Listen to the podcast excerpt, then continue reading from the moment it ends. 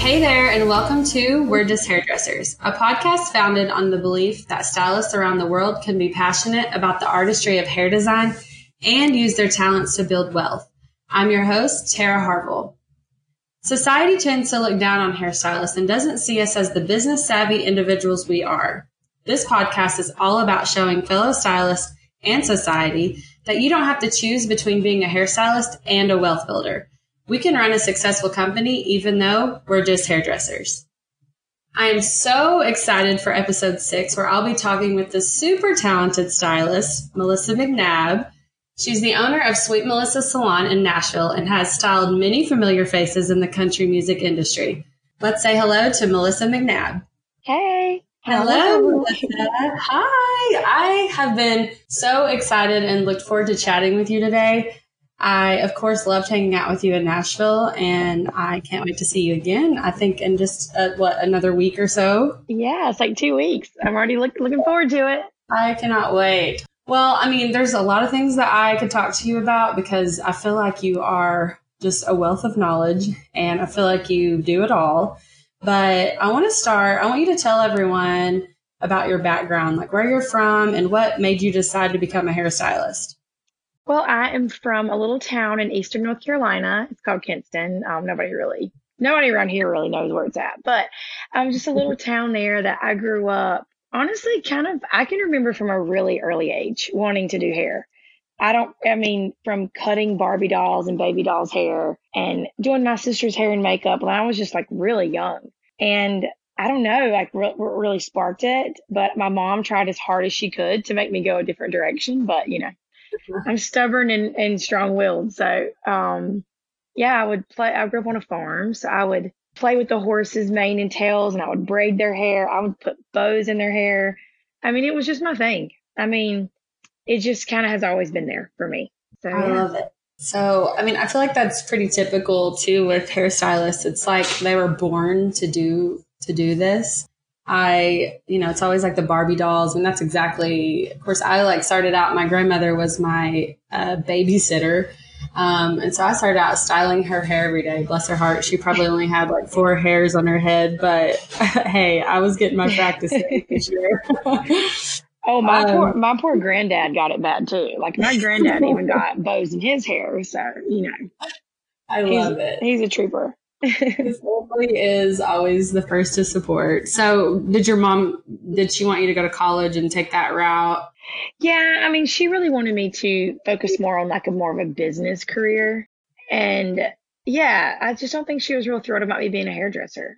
But I think she knew she knew that was probably my passion and my talent. But I don't know. I think people just, in this probably could come later on in the in the talk here, but I think people have the misconception that hairdressers aren't successful or aren't going to be financially successful. And so yeah. I think it was more of a fear for her. But um yeah. Yeah. No, it's exactly where we need to start with this podcast. Right. um, I mean that's exactly right. I feel like that's that's just it's it's the you know stereotype that we have and I do feel like in the last, you know, I don't know, I'm trying to think, probably five years, I, I see a major turn on the industry and the stereotype. But, um, you know, I love that people like you are giving this industry a different stereotype for sure. I mean, people look at you and see just a wealth of knowledge and so um, and experience and all the things that you do. I feel like you do everything. So that's what i want to talk to you about. I feel like i just uh, wing it.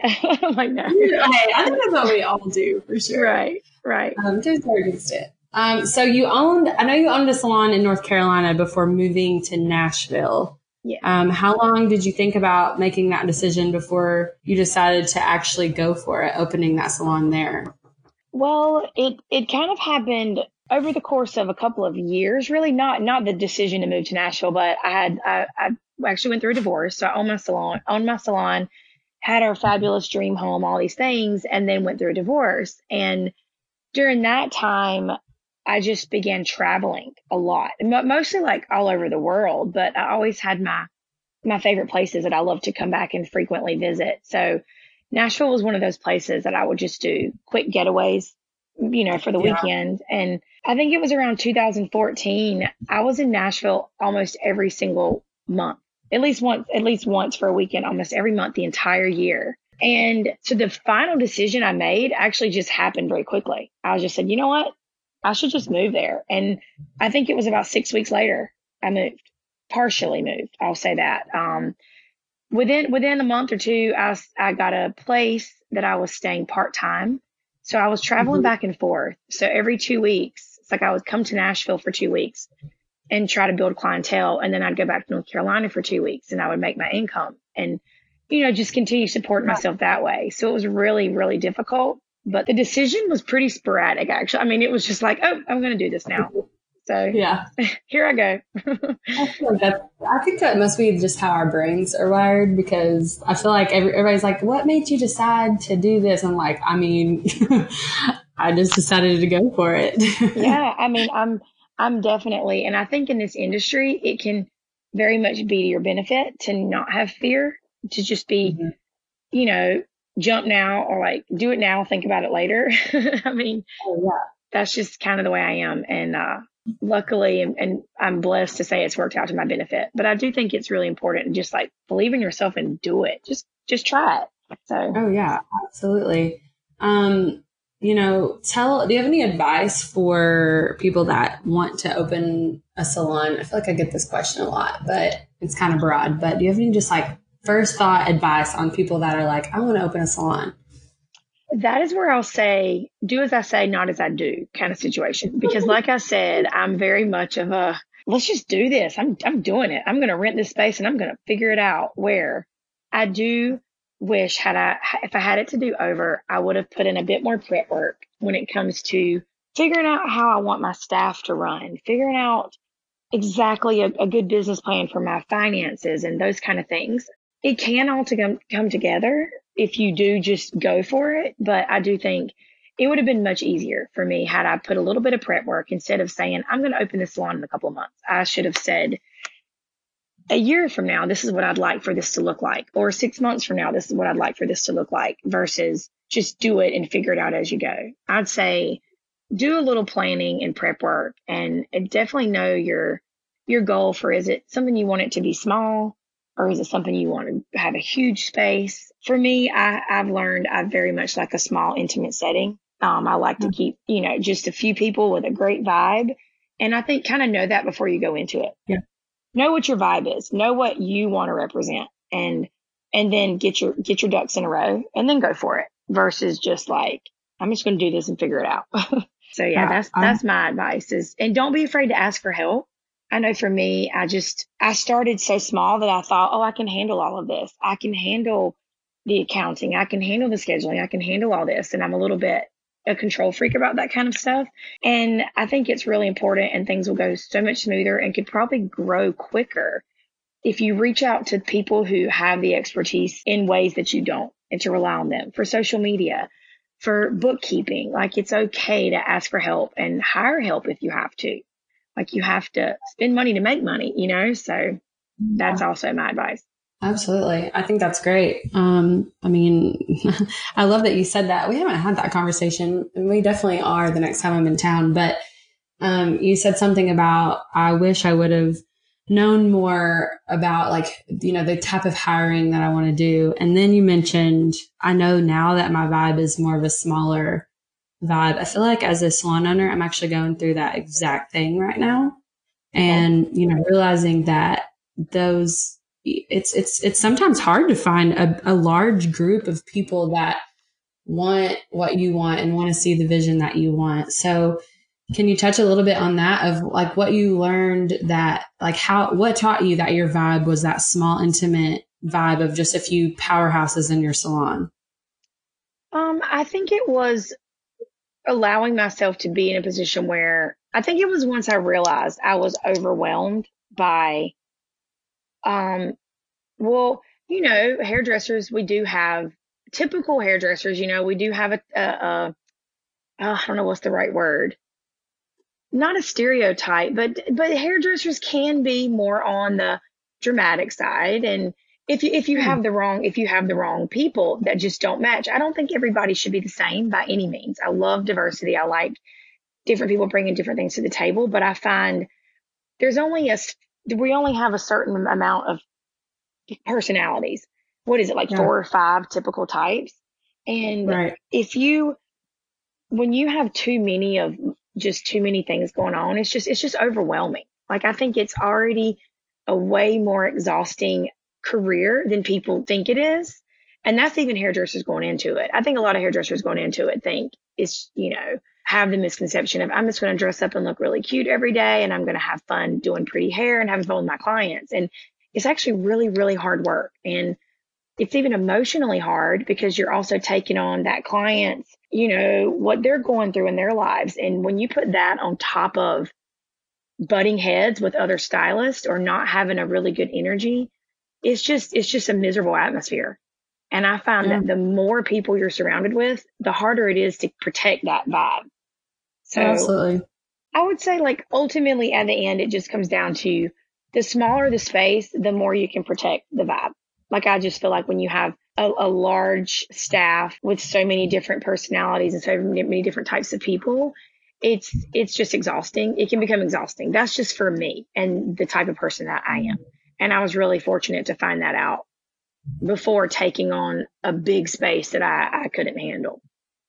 Yeah, one hundred percent. I think that's great. I mean, I know I'm going a little bit rogue here on on the what the topic is, but I I just think that is such. I mean, I get asked this question all the time, and it's really hard to explain to people. But um, you know, I recently have in my own personal salon have gone through what I have been calling a, a clean out.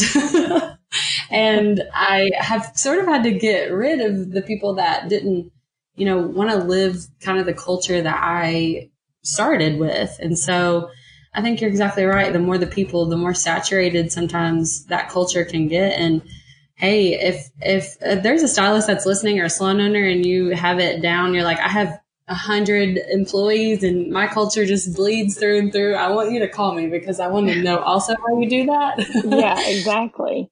But I I agree with you completely, Melissa. I think that I mean that's such a great point. If you you know sometimes it's more important to keep that culture, um, you know, alive within you know just a few people rather than having a ton of people and it and it just becoming very saturated and you know your clients aren't enjoying their experience whenever they come into the salon. Right. And then it's kind of like too, it's, um, I mean, of course it, it's enticing to, to know if, you know, I create this massive space with all these stylists, like financially it can seem so rewarding.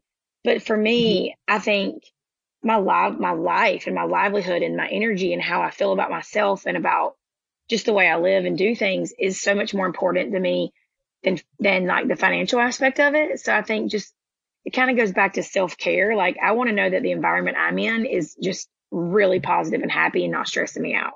And to that is so rewarding beyond. And I think if you create that space, then you're going to be rewarded financially because you're giving the clients an exceptional service. Um, Yeah. versus it's like quality versus quantity sometimes, you know? So Yeah, one thousand percent. I I remember. I mean, there just uh, probably a couple of months ago, I realized when I walked into the back door of my salon that I was dreading when I turned that doorknob, and it was because of the people inside of it. I knew I had to do something different. I knew Yeah.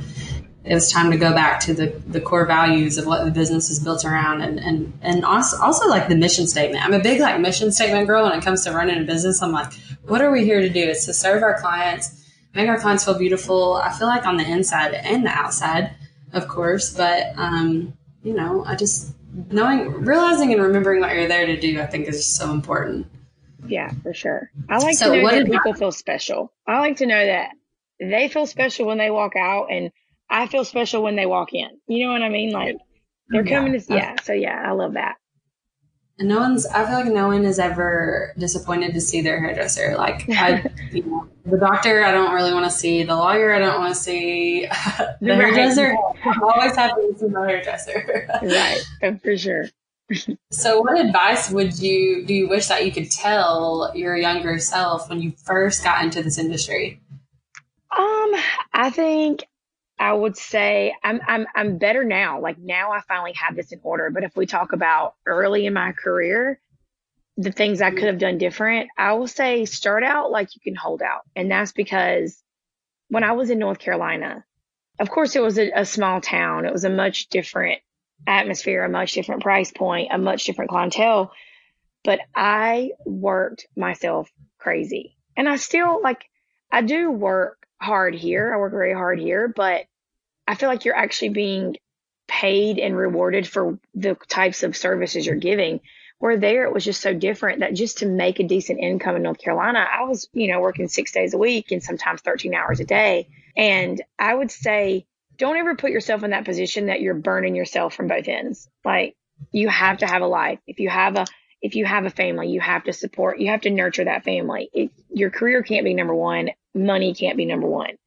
Um, mm-hmm. so that's kind of the thing I wish I would have done differently because I, I burnt myself out. I actually, um, did just kind of have no, I wouldn't call it a breakdown at all because it was an accumulation of things with work as well as my marriage ending where I just shut down.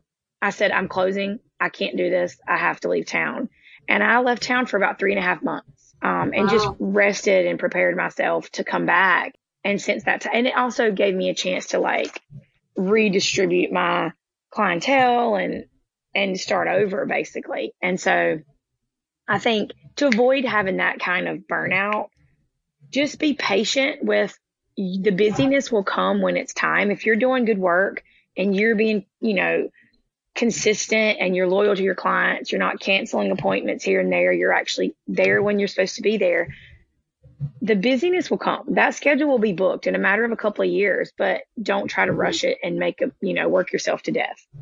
Yeah, absolutely. I always say you can't pour from an empty cup. So. Right, exactly. That was, I mean, like I said, that was me yesterday. I don't ever watch, especially Netflix. I never binge, but I, I just decided when I woke up yesterday, I was like, all right, I got to fill my cup back up or my coworkers are to hate me come Monday morning. well, it's funny you say that because that's actually what happened. I recently had, and I mean, this, I'll say this because this could be useful to the, to the situation we're in. Um, I recently had a, a salon meeting with my girls and it was actually amazing and became very heartfelt and it was mm-hmm. emotional and there were tears and it all kind of came down to for the past two months i've just been really focused on learning some new techniques and obviously you know i'm working with the harper ellis method and and i've got yeah. some other certifications and i'm switching over our entire scheduling and accounting system and i'm hired i've hired an assistant i've had all these things and I am not kidding, probably since the middle of July. So it's been over, over two months. So probably about the middle of July until just last week. I've done nothing. Well, I'll take that back. I did take off to Mexico, so we can't feel but so sorry for me. But mm-hmm. other than that, I've done nothing but the salon. I've not been social. I didn't go to dinner. I wasn't doing anything to the point that I wasn't myself. And the girls told me that. They're like, listen, we don't know which Melissa we're getting today. And we, you know, we need you to take some time off.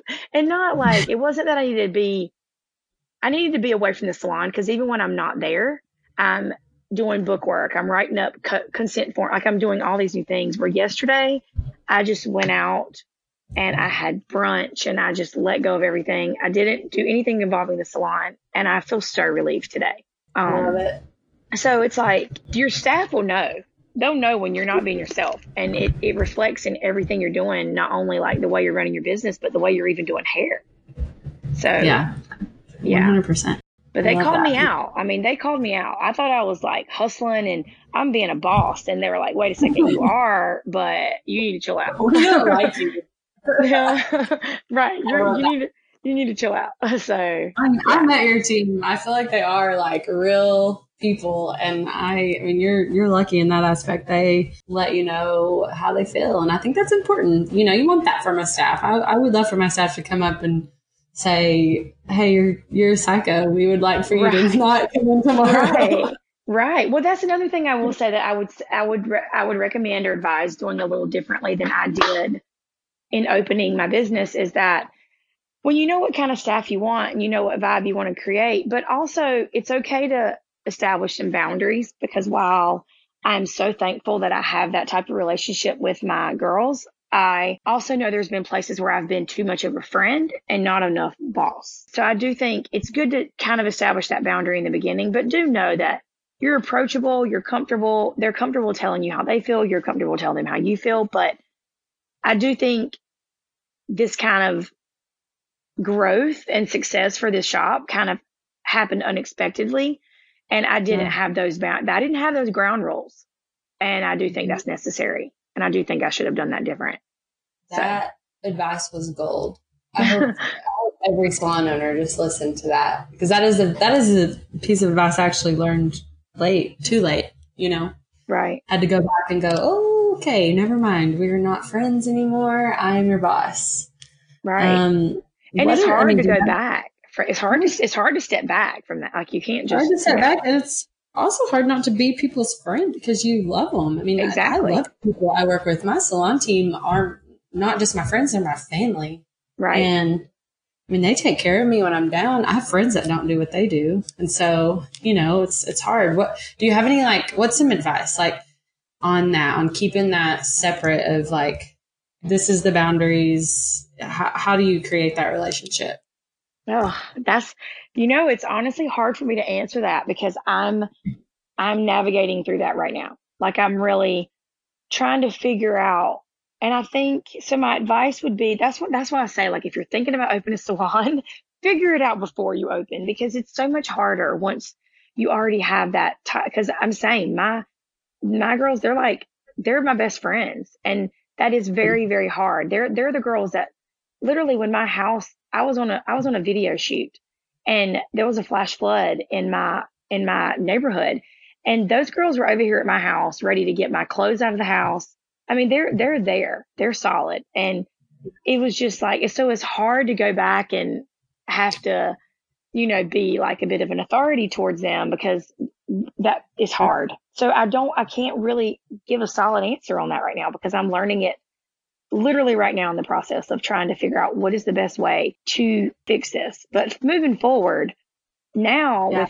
with th- this aside, with anyone new coming in, I have just gone through and created all these new forms and confidentiality agreements and, you know, all these types of things just to where when I, if somebody wants to come work here, hey, this is, this is what you need to expect from the very beginning. And then it kind of rules out having to have those uncomfortable conversations in person. Um, that I would say that like kind of, kind of like have it on paper of what you expect. And some people would rather know, even if it's something that might make them uncomfortable of, oh, I have to do X, Y, Z but I didn't have to do that at my other salon. Well, this salon you do, you either are comfortable with it or you're not. And then you move forward. And then if you have an issue, you can always refer back to, hey, this is what we talked about from the very beginning versus an emotional friendship argument of, you know, well, this isn't the way it was supposed to be. You always kind of already know from the beginning. So I, you and I are actually going through the same exact salon owner stuff. That's so, so we're gonna have a big chat when I come to Nashville next week. But um, someone t- told me not long ago. Um, they said, "Don't ever assume people know what you expect. Tell them what you expect." And, I, and since then, it has changed all of my businesses to no end. I'm like. Oh my gosh, that's so true. I can't expect people to just automatically know what I expect from them and not tell them. So same with me. I've got it on paper I've got it. They sign it. I sign it. It's a, it's a conversation. I mean, there's no questions asked. So I think that's, I think that's it makes a world of difference. It really does.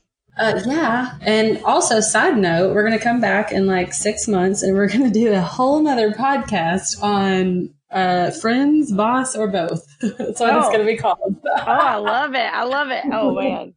I mean, but yeah. I am. I'm the one who want. I want to be both. I do. So yeah and I am determined. Yeah, yeah, I'm determined to believe that this can work and it can be successful. But yeah, everybody has to have a mutual respect for each other. Totally. Um, yeah. yeah. New, I'm, I'm seriously, I'm running down. Like I'm, we're doing. um, I love that. You've great, such great advice. You're so real, so raw, which is why I loved you from the minute I met you. Oh, but same. I want to talk a little bit about as far as other stylists um, that may have a similar story to yours, like that they left their current location and you know relocated, what advice do you have for them? Honestly, I would say if your dreams are to open a salon in a big city or work with a certain type of clientele, if it's Nashville or Los Angeles, country music industry or movie industry or I- anywhere, the point is if you're going to a new place, and you're walking into a new salon, you're they don't know you. They don't know what you've previously done. It doesn't matter if you've been the most amazing hairdresser in your city. You're going to a new place and you have to be prepared to earn it. You have to be prepared to, to prove yourself and. Don't be big headed. Like honestly, I've I've interviewed some people recently that I feel like as as someone coming into my salon with zero clientele, you know, they want a certain amount of money per hour, want these expectations and I'm like that's just not realistic to me. I moved to Nashville and I worked as I worked in a salon for ten dollars an hour, and that was me coming from being a salon owner for over ten years already. But yeah, it wasn't great, and I didn't love it, and I had to go back to North Carolina every two weeks to make real money. But you do what you have to do. Like you have to earn it if you want to make a name for yourself, or not even make a name for yourself, just to prove to your own self that you can do it. You have to earn it. You can't just expect somebody's going to walk in and, you know, be like, Hey, will you do my hair for a music video? Like it's not going to happen. And I do I think some people think, Oh, I'm just going to, you know, walk in and it's going to bounce in my lap. And it's not, you have to work hard. And I think, like I said before, people don't realize how hard of work it actually is. They think it, they see the fun, the fun side yeah. and it's just all pretty and glitz and glam and it's not, it's work. So yeah, absolutely. I mean, that's the truth. I mean, you're you're there for a job. Um, you know, even like you said, you mentioned the country music industry. I mean, those people are there, you know, to you're you're there to do a job for them. So right, you know, but you're exactly right. People don't sometimes, and and I don't know how. I never want to say like it's recent generations or anything like that, because um, I feel like it's a little bit of everybody. It just depends on kind of your background, but I've experienced that as well. I mean, it's just kind of like, I want this and that, but I don't necessarily want to do the work to get there, which is why not everybody experiences a success. So, can you tell me a little bit about how you built your clientele whenever you moved to Nashville? Um, well, initially, like I said, I was working, I was assisting a lady um, she had a salon kind of in the same vicinity that I'm in now. It wasn't on Music Row, but it was in that area. I was assisting her and just kind of word of mouth, honestly. I had this one one or two clients that just when they loved you, they told everybody. So luckily, um, I was doing really well with it was a guy and a girl, and they just began telling everybody they knew and one thing led to another. It was just like word of mouth. I've never advertised or anything. So I had established a lot of my own clients, a lot of the younger, the younger crowd. And then also the lady I was working for was, she moved away. So a lot of her clients began coming to me as well. So I really just got very blessed with that. Um, and then moving here, I wouldn't say it was like my main goal to say I want to work with you know, the industry. Of course, it was always a dream. And I mean, even for in high school, I remember talking about it, or my sister reminded me I used to talk about that in high school. But I would say the draw was more just to be in Nashville, be in a, a, a new city. Um, and it sounded amazing, but I didn't ever, ever really think it would happen.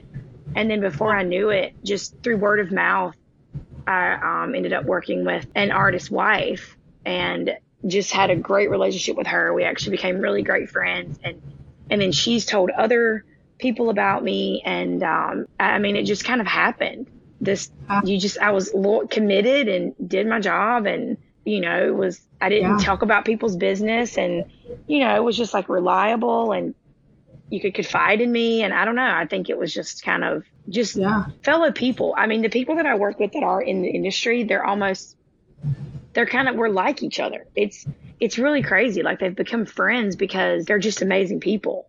And, uh, mm-hmm. it's just, it's just stuck. I mean, I've consistently, you know, kept working with the same few people and it's just done well. I don't really know how to, how to really say it happened other than just I worked hard for it. And then, but I think the biggest thing is just be consistent. Yeah. I mean, I think, I think you told us exactly how you got there. I mean, I think, like you said, the reliable, the professional, the all the things that you are, I mean, I think that's exactly why you got where you are for sure. And protect the people, protect the people you're working with. You know, I think that's, I would say definitely when you're in that, when you're in that industry, you're working with people that are, you know, higher profile people, you have to be so careful to make sure they're comfortable with, you know, like I'm, I've never sought out, like I've never reached out to an artist or to someone that's a high profile person and been like, please let me you know, get in my chair. Like I think they feel more comfortable if they, it's always a better circumstance if they've just been referred to you versus you going out seeking that because it shows like eagerness is great, but I also want, they want to know that your intentions are pure, you know? Right. Absolutely. And I mean, I've seen you in action with some of your celebrity clients and I, I mean that's that's what you do. You make sure you protect them and they're they're your people they're your clients and I think that's huge. Yeah for sure. I think it's Absolutely. just like you know your relationships first and then like and then the, the the success will come. If you of course I'm human. I make mistakes and do stupid stuff all the time but I think if you really try to just be as genuine as you can like success is going to come.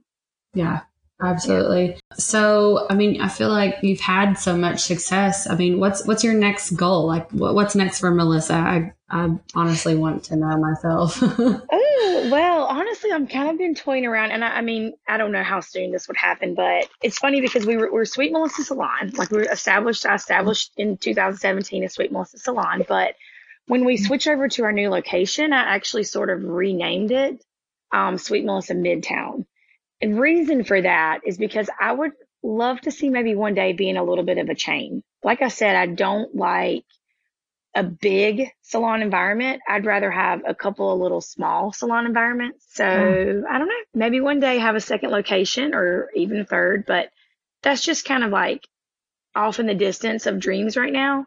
But like I said, it started yeah. with me renaming it. I was like, okay, this is going to be Melissa Sweet Melissa Midtown, and maybe we'll have Sweet Melissa Franklin or Sweet Melissa Atlanta. Like you just never know. So yeah. that's kind of where I'm at right now. And then just um yeah. I want to work in your vibe. Your vibe is awesome. I loved being in your salon. Um, so I like to ask every guest on the podcast about stereotypes because obviously that's kind of why this um, whole entire brand, We're Just Hairdressers, was born. Um, do you have your own version of this, like your own your own story? Um, anyone that has ever shamed you of being a hairstylist and so on? Oh, absolutely. I mean, and even I mean, I would say since COVID has happened in the quarantine and everything, people have changed their tune for how important hairdressers actually are. So this year, I think has been huge for us as hairdressers to realize how valuable we actually are. But prior mm. to this year, I mean, even as recent the past year or two, I mean, I have people just, um, I'm single. So in the dating life, it's been hard for me. I've had men completely not take me serious when I say I'm a hairdresser. I've had, oh, that's not a real job. Or, oh, you just get pretty and go to work. Or, you know, the, but the biggest story that stands out in my mind is, uh, I had a client in my chair. This was years ago but a client in my chair and she was telling me she was a young girl um, about to graduate high school and she wanted to go to school to be a hairdresser. And at this time, I was living in my dream home that my husband and I had built. Like it was, it was a successful time for us. But she said, I really want to go to beauty school. But my dad said, absolutely not. That is not prestigious enough. And I was mm-hmm. like, I just looked at her and I was like, you do realize you're speaking to your hairdresser. and I don't know why that's just always stuck with me as that people think that's not you know, a prestigious job. I mean, the fact that if you're doing what you do and you do it well, you're a confidant for people. You're somebody that makes people feel beautiful. You can literally change someone's life as a hairdresser. And I just think it's, it's sad that we get that stigma of, of course, the wild. Oh, hairdressers are wild and they're unreliable. And I'm like, I feel like that's so the opposite of who right. I am or who I want to be. So that's always been hard for me. Yeah, um, I completely agree. I love that. I've said this before in a podcast, but I have I have friends that have their doctorate, and I have friends that have their law degree, and they're like, "Man, I really missed the bus on this whole cosmetology thing." And I'm like, "Yes, you did." it's true. Um, but, I mean, I mean, as far as like you know, we talk a lot about wealth and finances on here. I know lots of hairdressers that make well, you know, way more than most people with college degrees. Yeah you know, if you want to talk about wealth. But not only that, our, our job is fun. So, I mean, it's well, a win-win. I looked at her that day and I said, you know what? I said, and I, I just, the best, my response was, cause she kind of had a little, she had a little, you know, she had a little air to her and I love her and I still yeah. love her to this day. But, you know, and I said, well, listen, I'm living in my dream home. I, I make my schedule. I pay my bills. I travel. I'm like, I think I got it pretty good. And then yeah. she just looked at me and she was like, wow, yeah, you're right. And unfortunately, she went on to go do the college degree that her parents wanted her to do. And here we are, you know, I don't know, seven, eight, nine years later, she's not working with that degree. She didn't even, Right. she's not even used that degree. She went back to school for something completely different. So if you want to be a hairdresser, be a hairdresser and just do your best and do what you love. So Absolutely. Absolutely. And I feel like, you know, when you get to the place that you, like you, where, where you are at, people take you seriously because, I mean, you're killing it. You're killing all the way around. So I want people to know that is listening to this, all the stylists, where can they find you as far as tell us what your social media is and all of that so they can connect with you? Oh yeah, for sure. So it's it's Sweet Melissa Midtown is just our only um, Instagram right now, and and then we just have Facebook, um, Sweet Melissa Salon in Nashville, Tennessee, and we really need to pick it up on the tip, TikTok and Twitter and all that, but we don't have any of those accounts right now. We just have sweetmelissasalon.com for our website, and then Sweet Melissa Yeah. Midtown for Instagram, and just Sweet Melissa Salon on Facebook. I love that. I hope that every stylist listening and clients too. I've learned lately that clients, a lot of clients listen to these uh, podcasts, which I think is really cool. But I want them to know where to find you. I, like I said earlier, um, when I met you, I literally looked at Caroline and like, she's so real. She's so cool. And I loved our conversation that we had today because it's what stylists, salon owners, people wanting to get in the industry, people already in the industry, it's what they need to hear. People like you that have, I feel like, such a great attitude and outlook on things and kind of been there, done that. So I appreciate everything that you had to offer today and, you know, just the wealth of knowledge that you have. Thank you so much. And I just want to say one thing real quick. And it's really awesome. And this is why I appreciate you so much because it's reminded me that hairdressers, while we might get the weird, you know, or the terrible stereotypes of being drama and all this kind of stuff, we're actually really can be very supportive of each other. And I love that. Like even here in Nashville with so much competition and there's so many incredible hairdressers in this town. Like there's, there's some that I'm just great friends with and I've love seeing their work. I love seeing what they do. And I think it's so cool for hairdressers to support each other versus feeling like super in competition with each other all the time. And I think you're really mm-hmm. bringing that value out. Even with the podcast, the way you come into, you came into my salon and made me feel so special and just like important to work with you. And I just like, it made me, it really did a lot for me. So I appreciate you too. Oh, I love that. Well, it's an honor to work with you. I just think that you're awesome. Everything you're doing is incredible. So, but thank you again, Melissa. And I can't wait to, well, I'll see you soon now, but I can't wait to talk to you soon and everyone to hear this podcast. All right. Well, thanks so much. I look forward to a couple weeks from now. Yeah. Thanks for listening to episode six of We're Just Hairdressers. I'm Tara Harville, reminding you that building wealth from behind the chair is obtainable.